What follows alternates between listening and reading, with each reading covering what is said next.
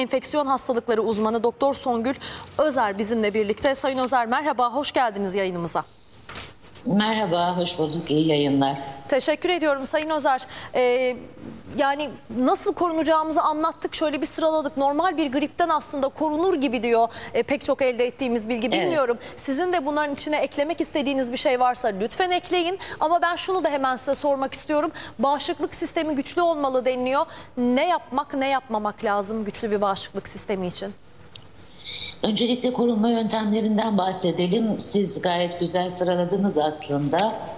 Ee, ellerimizi sık sık yıkamak noktasını vurguluyorum. Fakat burada da bir abartıya kaçmamak lazım.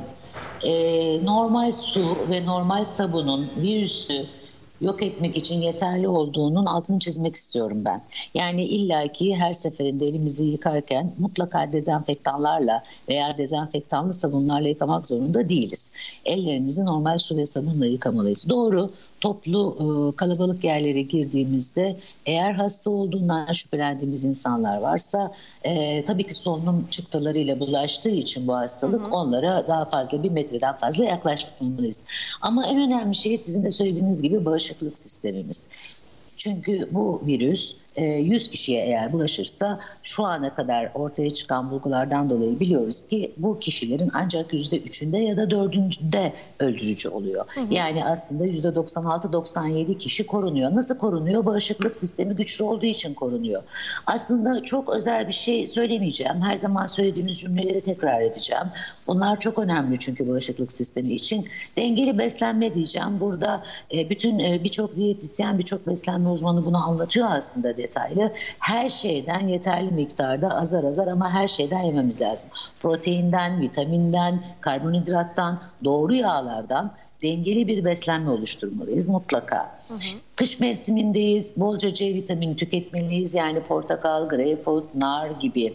Ee, gerekmedikçe ve kan testlerimizde eksikliği tespit edilmediği sürece ilave vitaminlere ihtiyacımız yok. Takviye vitaminlere. Ama eğer gerçekten kanımızda bunlar az sayıda olduğu, az miktarda olduğu tespit edildiyse takviye etmeliyiz tabii. Ee, yeterli uyku çok önemli vücudun dinlenmesi için. Gece uykusundan bahsediyorum. Özellikle e, yaş grupları da tabii önemli burada ama ortalama 7-8 saatlik minimum bir uyku e, herkes için gerekli, yeterli.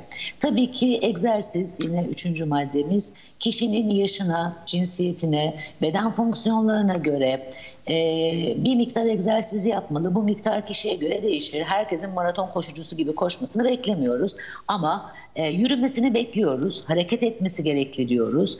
E, küçük eforlar sarf etmeli, bedensel hareketler yapmalı diyoruz. Bu şu Bunlar değildir değil mi önemli. hocam? Yani evin içinde ben oradan oraya yürüyorum. Mesela ev hanımlarında genelde olur Hayır. ya zaten evin işiyle de uğraşıyorum. Bu benim için de bir hareket, Hayır. bir spor. Değil hayır, değil mi? hayır değil tabii ki. Bu bizim normal aktivitemiz. Yani normal günlük aktivitemiz. Ondan bahsetmiyorum. Bunun dışında en az yarım saat, bir saat çok da fazla bizi terletmeyen ritmik yürümekten bahsediyorum mesela. Ee, mesela tabii daha genç e, erişkinlerde veya işte erkek e, çocuklarında, gençlerinde e, bir takım kardiyo hareketleri, abdominal hareketler yapabiliyorlar bunlar. Ama ben 70 yaşındayım, 80 yaşındayım. Nasıl bir hareket yapacağım? Ben spor salonuna mı gideceğim? Hayır bu değil söylemek istediğim. Ee, sokakta veya işte deniz kenarında nasılsa evleri neredeyse düzenli ritmik yürüyüşlerden bahsediyorum. Hiç yapılmasa bunun yapılması lazım.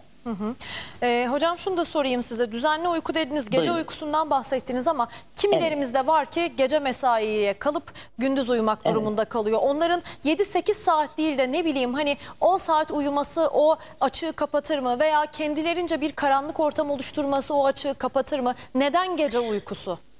Şimdi vücudun bir ritmi var.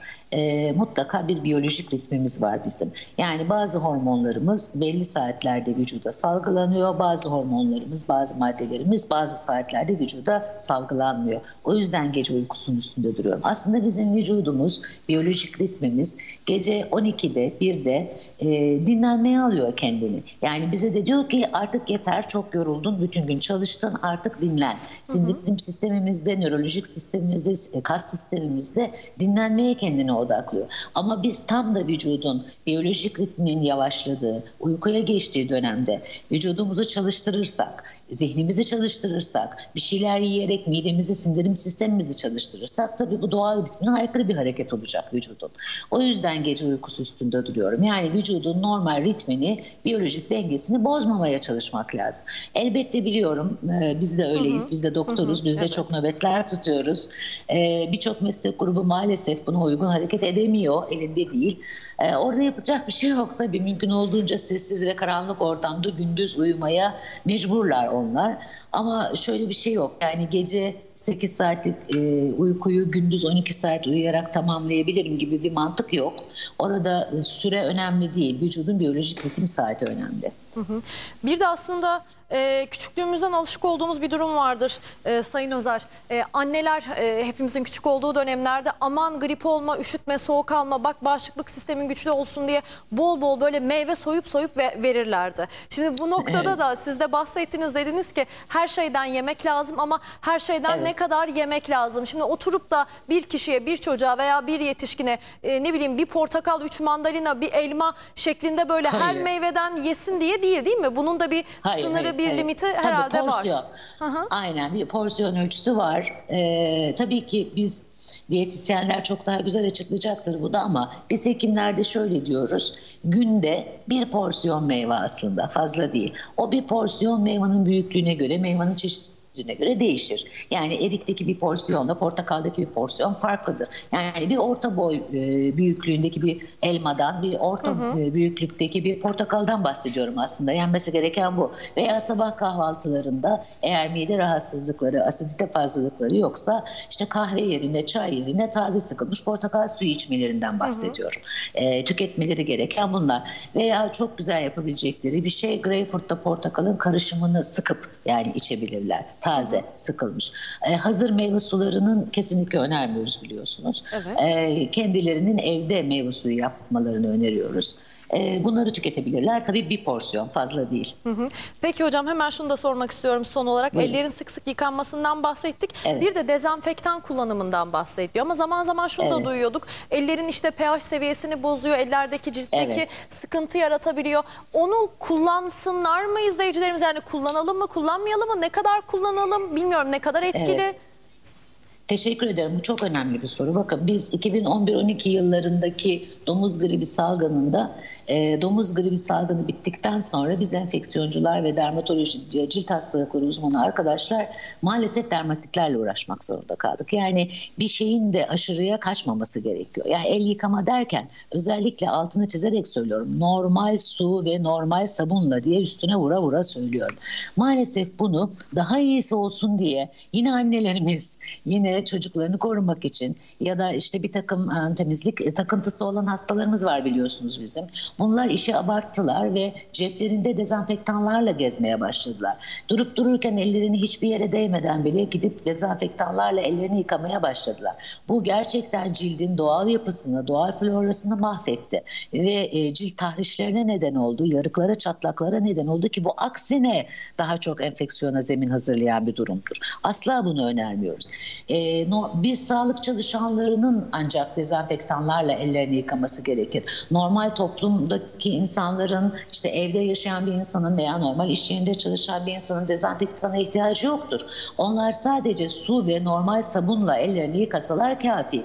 Biz sağlık çalışanları, hekimler, hemşireler bizlerin özel durumlarda dezenfektan kullanılması gerekiyor tabii. Biz onları anlatıyoruz çalışanlarımıza. Ama sizler için değil bunlar. Peki hocam bu bilgi çok önemliydi çünkü biz de az önce anlatırken elde ettiğimiz bilgilerden hareketle dezenfektan kullanılmasına dair de bilgiler elde etmiştik. O zaman bir yanlış da sizin sayenizde düzeltmiş olalım. Dezenfektan kullanımını siz sağlık personeli kullanacaksınız. Bizim için Aynen. su ve sabun yeterli. Şöyle, şu, şu cümle çok önemli. Bakın hasta olduğu bilinen kendisinde vücudunda koronavirüs veya influenza virüs fark etmez. Hepsi aynı bizim için. Virüs olduğu kül, e, yöntemlerle, laboratuvar yöntemleriyle tespit edilmiş bir insanın solunum çıktılarıyla, salgılarıyla temas ediyorsanız eğer ki sizin bu ihtimaliniz çok düşük. Onun için size gerek yok diyorum. Ancak bu kişilerin biz dezenfektan kullanmasını öneriyoruz. O yüzden yani e, sizler için normal su ve sabun yeterli diyorum. Peki çok teşekkür ediyoruz yayınımıza katıldığınız için. Verdiğiniz bilgiler için Ben enfeksiyon hastalıkları uzmanı Doktor Songül Özer bizimle birlikte.